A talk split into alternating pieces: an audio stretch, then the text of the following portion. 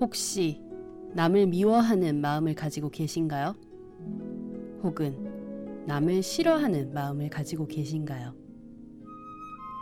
내 감정이라는 게 내 마음대로 컨트롤할 수 있는 부분이 아니긴 한데 그래도 남을 미워하거나 좋지 않을 감정을 가지진 말았으면 합니다. 의식적으로라도 말이죠. 단지 좋은 게 좋은 거다 는 그런 이유 때문만은 아닙니다. 남을 미워하고 증오하는 그 마음이 내게는 독이 되기 때문이에요. 그리고 그 독을 내가 마음에 품고 살기 때문입니다. 나 자신을 위해서라도 미움과 증오는 버려야 할 그런 것들입니다.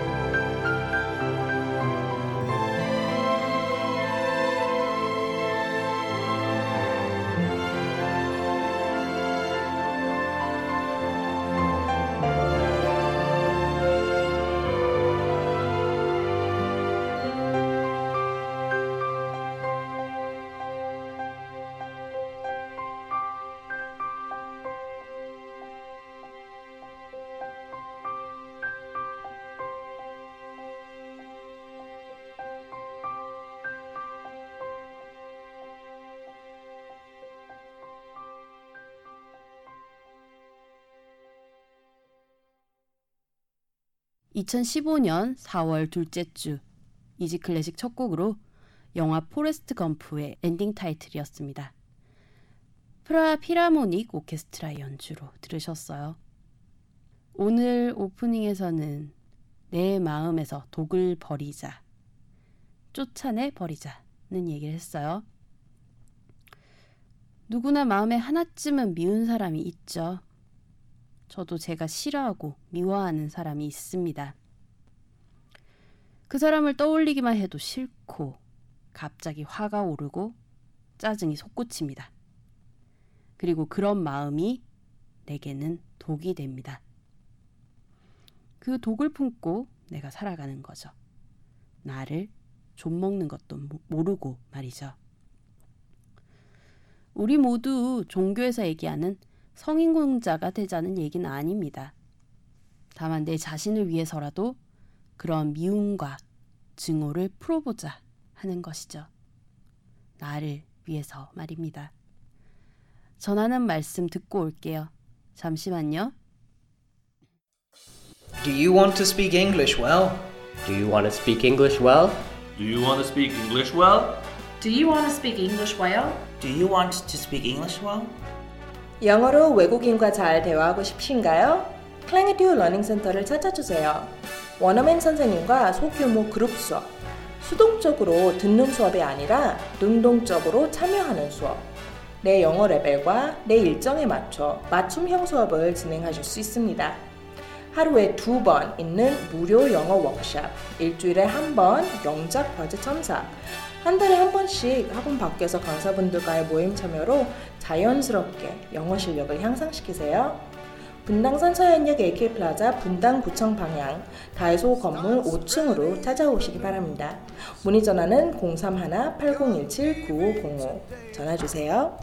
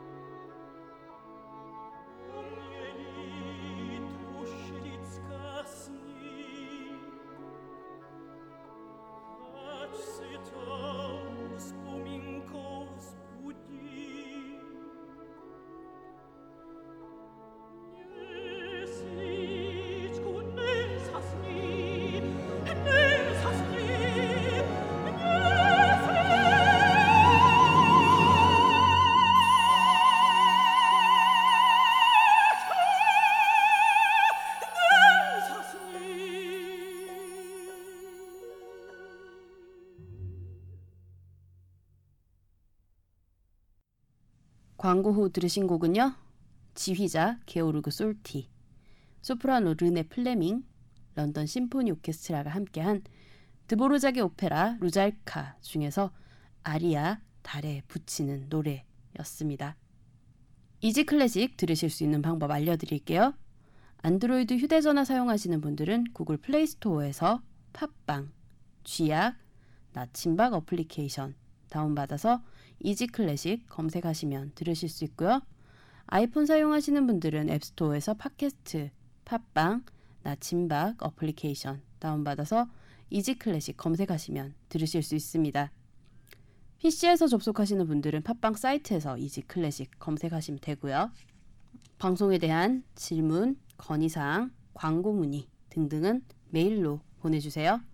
이지 클래식 뮤직 골뱅이 gmail.com e a s y c l a s s i c m u s i c 골뱅이 gmail.com입니다. 방송 업로드 공지 및 이지 클래식의 새로운 소식들 만나보실 수 있는 트위터 계정은 이지 underbar 클래식이고요. 페이스북 페이지는 페이스북 검색창에서 한글로 이지 클래식 검색하시면 됩니다. 트위터는 팔로우, 페이스북은 좋아요 누르시고 이지 클래식의 새로운 소식들 쉽게 만나보세요. 아이튠즈 팟캐스트와 쥐약, 나침박 어플리케이션에서는 간단한 선곡표 바로 확인하실 수 있습니다. 팟빵 어플리케이션에서는 선곡표 지원이 되지 않아요. 그래서 선곡표 궁금해하시는 분들을 위해 블로그에 자세한 선곡표 올려드리고 있습니다. 선곡표가 궁금하신 분들은 인터넷 주소창에 easyclassicm.blogspot.kr e a s y c l a s s i c m b l o s p o t k r 입력하시고 찾아오시면 됩니다. 많은 관심과 참여 부탁드릴게요.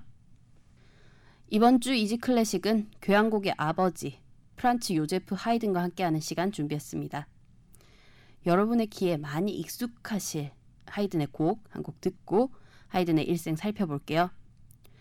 바이올리니스트 다카코 니시자키의 연주로 하이든의 현악 사중주 F장조 작품 번호 3-5 호보켄 번호 3-17 중에서 2악장 안단테 칸타빌레 들려드리겠습니다.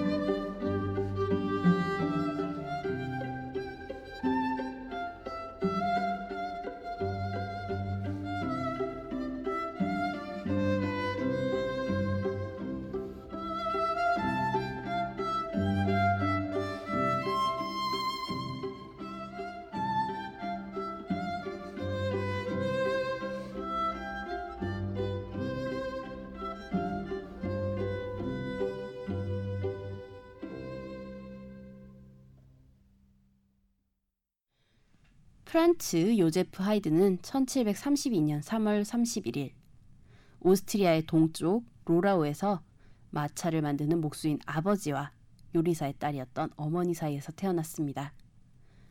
하이든은 위로 누나가 하나 있는 12남매의 장남으로 태어났습니다. 그의 부모는 가난했지만 음악을 무척 좋아했었다고 합니다.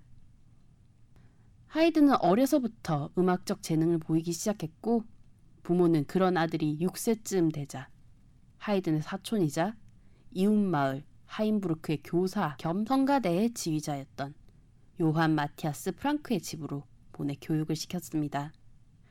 어린 하이든은 교회 성가대에서 노래를 부르며 여러 악기를 배웠고 음악에 대한 기초 지식을 쌓았습니다.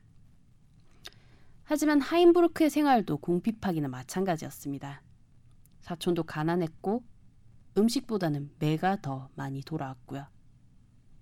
하지만 빈의 장크트 슈테판 대성당의 음악 감독이었던 게어르크 로이터가 하인부르크를 방문했을 때 로이터는 하이든의 노래를 들었고 장크 슈테판 대성당의 성가대 단원으로 낙점합니다.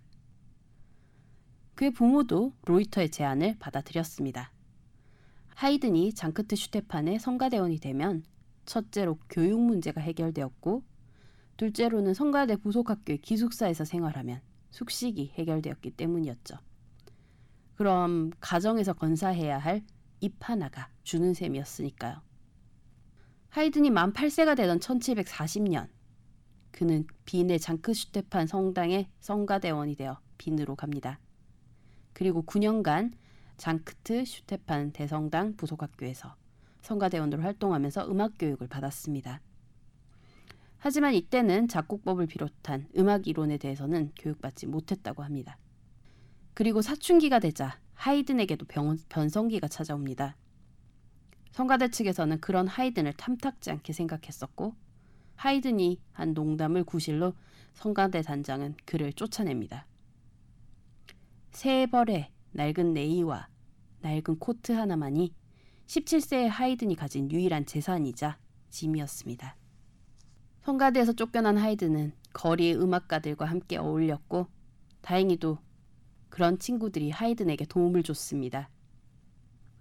동료 음악가의 다락방에 기거하면서 춤곡이라던가 소야곡 등을 연주할 기회가 있으면 연주했고 주일에는 교회에서 오르간을 연주하기도 했습니다. 그리고 헐값에 레슨을 할 수 있으면 하는 등 음악과 관련이 있는 일을 하며 경제적으로 힘들고 어려운 생활을 계속 이어나갑니다. 그리고 그런 와중에도 카를 필리프 엠마누엘 바흐 등을 혼자 연구하기도 하며 독학으로 작곡 공부를 해나갑니다. 그러던 하이든에게 또 다른 기회가 찾아왔습니다. 당대 유명한 이탈리아의 작곡가이자 성악교사였던 니콜로 포르포라가 하이든의 재능을 알아봐 준 것이었죠. 하이든은 포르포라의 성악 레슨 반주자와 개인 비서 일을 하게 되었습니다. 그리고 포르포라는 그 대신 하이든의 작품을 교정해 주면서 작곡을 가르쳐 줍니다. 포르포라에게 사사한 그는 실력이 일취월장하였고 귀족 가문의 음악 선생으로 채용이 됩니다. 스테파노 대성당에서 바이올린 연주자로 때론 성악가로 참여하기도 하고요. 그렇게 만들어진 인맥으로 하이든은 카를 요제프 폰 퓌른베르크 백작을 소개받습니다. 그리고 퓌른베르크 백작의 개인 악단에서 바이올린 연주자로 일을 하게 됩니다. 그리고 이 무렵 아무래도 일이 일이다 보니 실내악곡을 작곡하기 시작하게 돼요. 그가 주로 연주하던 것들이 실내악곡들이었으니까요. 퓌른베르크 백작은 하이든에게 또 다른 일자리를 소개해 줍니다. 보헤미아의 백작 페르디난드, 막시멜리안, 폼 모르친의 악단을 위해 작곡하는 일과 모르친의 개인 음악 교사 일이었어요. 그리고 이 일은 하이든의 첫 번째 정규직 일이 되었습니다. 하이든은 보헤미아 서쪽의 루카베츠 지방으로 이동하여 그의 첫 번째 안정적인 직장에서 일을 충실히 해나갑니다. 그리고 이때 그의 첫 번째 교향곡을 작곡하게 되어 교향곡의 아버지의 시작이 그때였던 셈이죠. 이 무렵 하이든은 결혼을 합니다. 하이든은 일생 동안 단 한 번의 결혼을 했는데 그의 결혼 생활은 불행했습니다. 그의 아내는 그보다 두 살이 많았고 음, 요즘으로 치면 왈가닥 같은 그런 여자였습니다. 아내는 음악 활동을 이해하지도 못했으며 이해하려는 노력조차 하지 않았다고 해요. 하이든의 자필 악보를 불을 지필 때 사용하는 기름 종이로 사용할 정도였다고 하니까요. 하이든은 음악가로서는 음악사에 길이길이 남는 위대한 음악가로 성공했지만 한 개인으로서는 특히 가정 안에서는 행복하지 못한 삶을 산 셈입니다. 하이든의 음악 두 곡 이어서 들려드릴게요. 하이든의 교향곡 101번 D장조 시계 중에서 2악장 안단테 제프리 테이트의 지휘 English Chamber Orchestra의 연주로 먼저 감상하시고요. 장학 퀴즈 오프닝 시그널로 유명한 곡입니다. 하이든 트럼펫 협주곡 E플랫 장조 중에서 3악장 알레그로 크리스토퍼 호그우드의 지휘 trumpetist 프리데만 임버와 고음악 아카데미의 연주로 시계 교향곡에 이어서 함께 하실게요.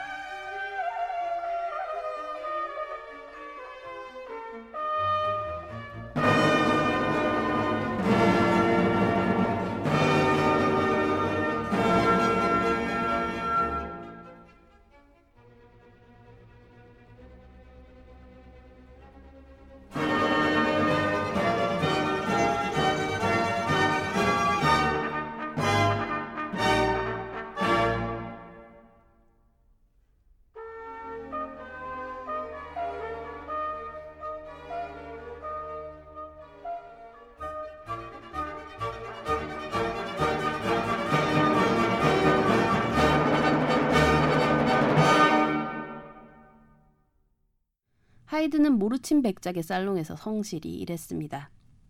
하지만 모르친의 경제적 상황이 악화되면서 그의 개인 오케스트라는 해산되었어요.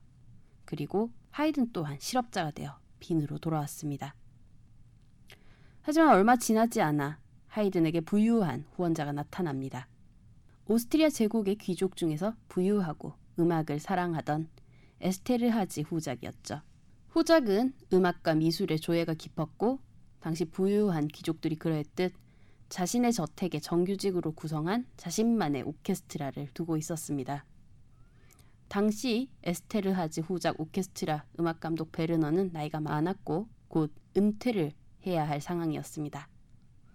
후작은 하이든을 개인 오케스트라의 부감독으로 채용합니다. 지휘는 부감독, 부악장이었지만 그가 맡은 일은 음악 감독에 준하는 일이었습니다. 악단을 지휘하고 가수들을 연습시키는 일, 필요한 대부분의 곡들을 작곡하기도 하고요. 그리고 음악 사서, 악기 보관 등 하이들이 맡았던 일은 이 후 작가와 영지에서 필요한 음악에 관련된 거의 모든 일들이었거든요.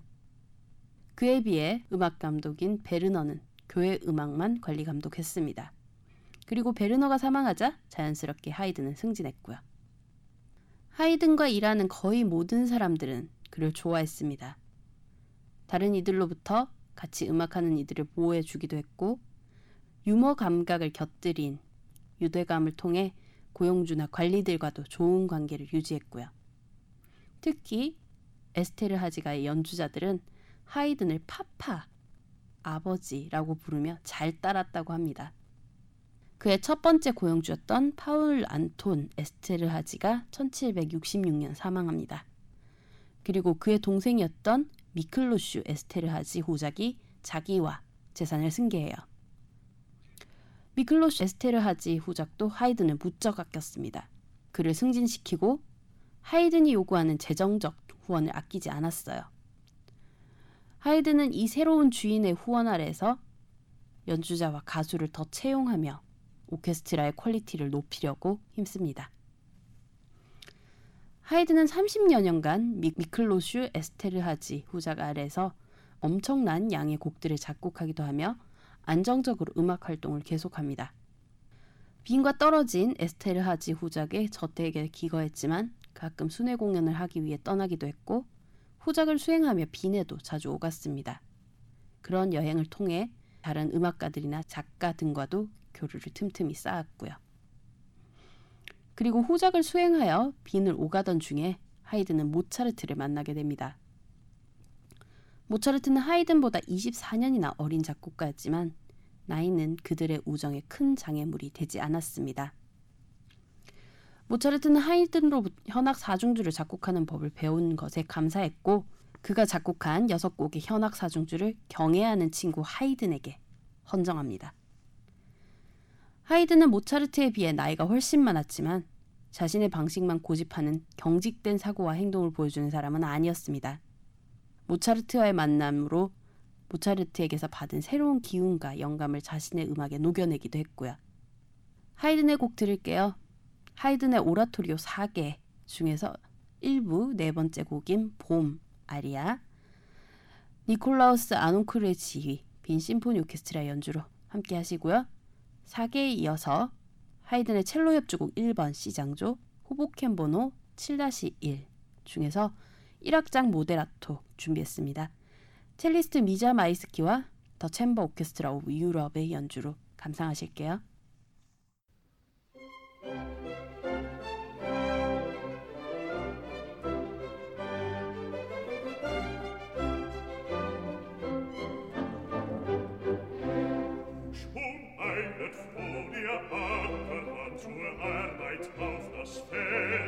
in langen Furchen schreitet er den Fluge, flütet nach.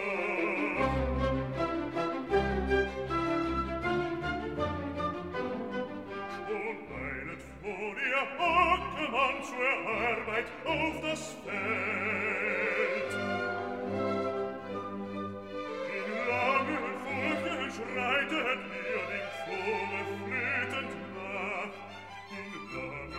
völkerchen schreitet er im Flomen wütend nach.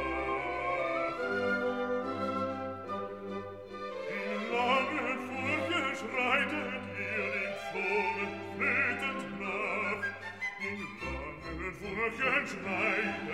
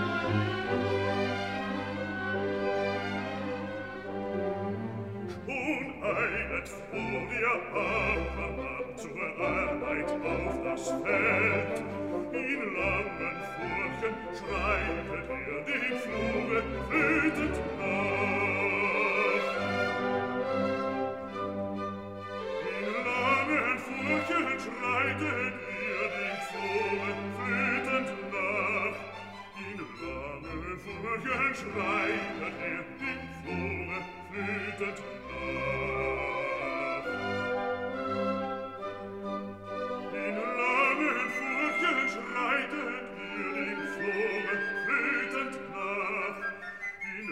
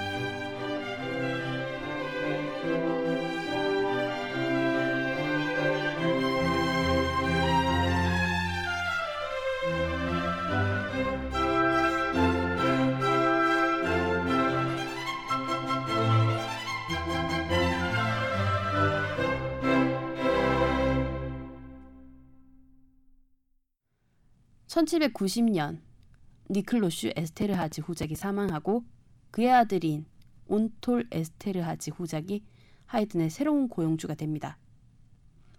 온톨 에스테르하지는 그의 오케스트라에 남아있던 대부분의 음악가를 해고하지만 하이든만은 해고하지 않고 남게 하였고 월급도 그대로 줍니다.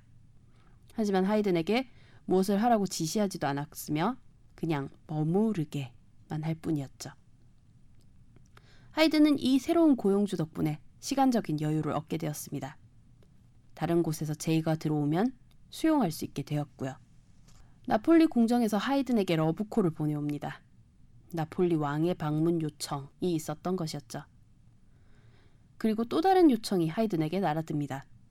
바이올린 연주자이자 연주회 매니저인 요한 페터 잘로몬으로부터 온 제의였죠. 잘로몬은 영국으로 건너와 하이든에게 자신이 주최하는 런던의 연주회를 위해 여섯 곡의 새로운 교향곡과 스무여 곡의 소품 작곡 그리고 음악회 지휘를 제의해 옵니다. 그것도 아주 좋은 보수로 말이죠.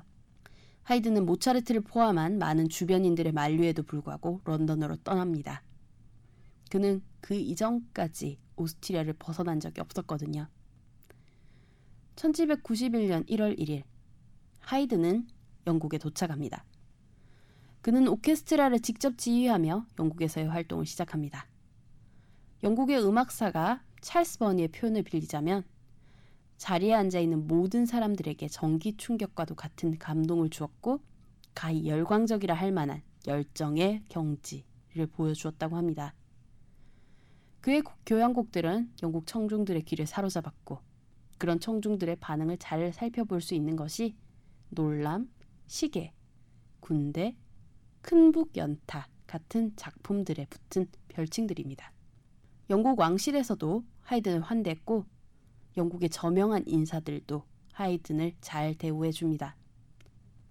1791년 하이든이 58세가 되던 해에는 옥스퍼드 대학교에서 명예음악학사 학위를 받기도 했고 웨일즈의 후작과 요크의 공작과도 교류가 생깁니다. 영국에 머무는 동안 여성들에게도 인기가 많았습니다. 하이든의 일기에는 영광스러운 접대를 받은 곳들과 그곳에서 만난 사람들에 대한 이야기가 적혀 있는데 그곳에서 만난 여성들의 얘기도 언급되어 있죠. 런던에 머물면서 영광스러운 시간들을 보내고 있던 하이든에게 에스테르 하지가에서 연락이 옵니다. 프랑크푸르트 안마인에서 열리는 황제 프란츠 2세 대관식에 하이든이 후작의 수행을 맡아주었으면 좋겠다고 얘기해왔고 하이든은 1792년 5월 런던을 떠나 독일로 돌아갑니다. 돌아가는 길에 본에 들러 22세의 베토벤을 소개받았고 베토벤은 빈으로 옮겨가 하이든에게 레슨을 받기도 합니다. 영국을 출발한 지 한 달여 만에 하이든은 빈에 도착합니다. 그리고 영국에서 번 돈으로 좋은 집을 구매합니다. 이 집은 굼펜도르프의 외곽에 위치하고 있는데 오늘날 하이든 박물관으로 사용되고 있습니다. 하이든이 오스트리아로 돌아가자 영국의 열혈 하이든 팬들은 빨리 하이든이 런던으로 돌아오기를 수차례 요구합니다. 그래서 결국 하이든은 약 1년 반 만에 다시 영국을 방문합니다. 그리고 1795년 8월까지 그곳에서 머물렀습니다. 영국 왕실 사람들을 비롯한 하이든의 추종자들은 하이든을 영국에 정착시키려고 노력했지만 하이든은 그 모든 제의를 거절하고 다시 오스트리아로 돌아옵니다. 에스테르 하지 후작가의 새로운 계승자인 미클로슈 2세가 에스테르 하지가 오케스트라를 다시 구성하려 했기 때문이었죠. 새로이 계약을 맺고 하이든은 새로운 오케스트라를 조직하는 일을 맡습니다. 그리고 두 번의 영국 여행을 끝냅니다. 영국에 머물면서 충분히 많은 영감을 받았고 왕성한 창작 활동을 펼쳤으며 보수도 넉넉하게 받았기 때문에 하이든은 두 번의 영국 여행에 만족해 했습니다. 하이든의 대표작 준비했습니다. 하이든의 교향곡 94번 G장조 놀람 중에서 2악장 안단테 콜린 데이비스의 지휘 로열 콘세르트헤바우 오케스트라 연주로 감상하시고요. 바로 이어서 헤르베르트 폰 카라얀이 이끄는 베를린 피라모닉 오케스트라 연주로 하이든 교향곡 104번 D장조 런던 중에서 사막장 미뉴엣 알렉으로 듣고 이야기 계속 이어나갈게요.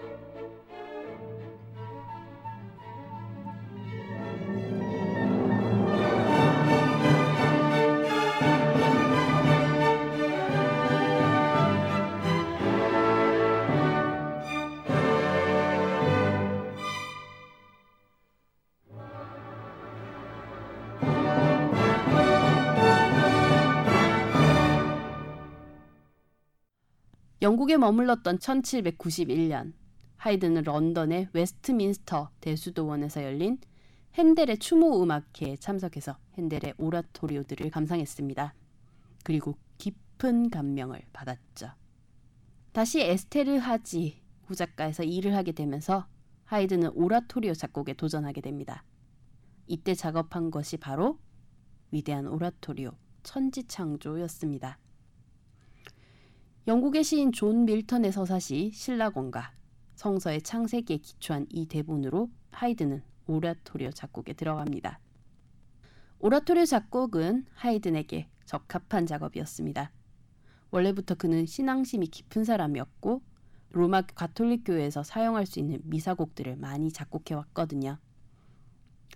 훗날 하이든이 지난 시간에 회고할 때 오라토리오 천지 창조를 작곡하던 때가 그의 일생 중 가장 행복했다고 할 정도로 그의 일생 중 가장 신앙심이 고취되어 있었으며 영적인 영감도 충만했던 때였습니다. 천지창조는 1798년 한 후작의 살롱에서 초연되는데 그 반응이 무척 뜨거웠습니다. 그리고 얼마 지나지 않아 공개 연주회가 열렸고 그때 역시 관객들은 열광했죠. 천지창조의 성공으로 하이든은 또 다른 오라토리오인 사계를 작곡합니다. 이 사계 또한 대중적으로 흥행했고 말년의 하이든은 남부럽지 않은 명성과 지위, 부를 획득합니다. 하이든은 전 유럽에서 유명한 작곡가가 됩니다. 그의 작품들은 전 유럽에서 연주되었고 그의 작품들은 오스트리아, 독일, 네덜란드, 프랑스, 영국 등 여러 국가에서 출판됩니다. 그리고 그 덕에 음악을 좋아하는 여러 유럽의 귀족들에게서 공식적인 후원도 받습니다.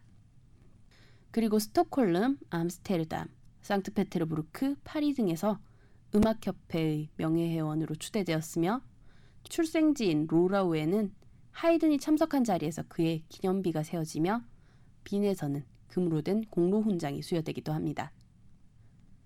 1808년 그의 76번째 생일 때는 빈에서 그를 축하하는 연주회가 열렸습니다.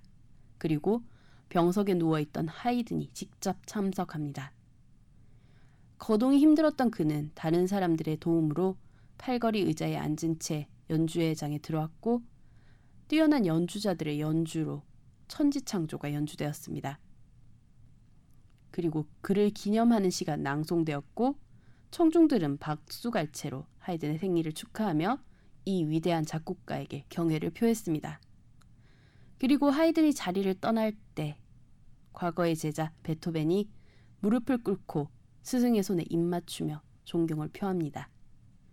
이 연주회가 하이든이 참석한 마지막 공개 연주회였습니다. 이후 나폴레옹이 오스트리아를 침공해 옴에 따라 비는 아비규환으로 변합니다. 포탄이 날아다니고 사람들은 피난을 떠났지만 병든 하이든은 그러지 못했죠. 하지만 나폴레옹도 이 위대한 작곡가를 보호하기 위해서 하이든의 집 주변에 보초들을 세워 경비하게 합니다. 그러던 중 한 프랑스 병사가 하이든의 집을 찾습니다. 그 병사는 하이든에게 경의를 표했고 그의 앞에서 직접 천지창조에 나오는 아리아 한 곡을 불렀습니다. 그 노래를 들은 하이든은 기쁨의 눈물을 흘렸다고 합니다. 그 후 하이든을 찾아와 노래를 불렀던 병사는 얼마 지나지 않아 전사하고 맙니다. 그리고 그 병사가 전사한 지 며칠 지나지 않아 77세의 하이든도 세상을 떠났습니다. 그의 죽음을 전해들은 프랑스의 군인들이 연구차 뒤에서 열을 지으며 따라왔고 빈에 남아 있었던 명사들 그리고 프랑스의 고위 장교들도 위대한 음악가였던 하이든의 죽음에 애도를 표했습니다.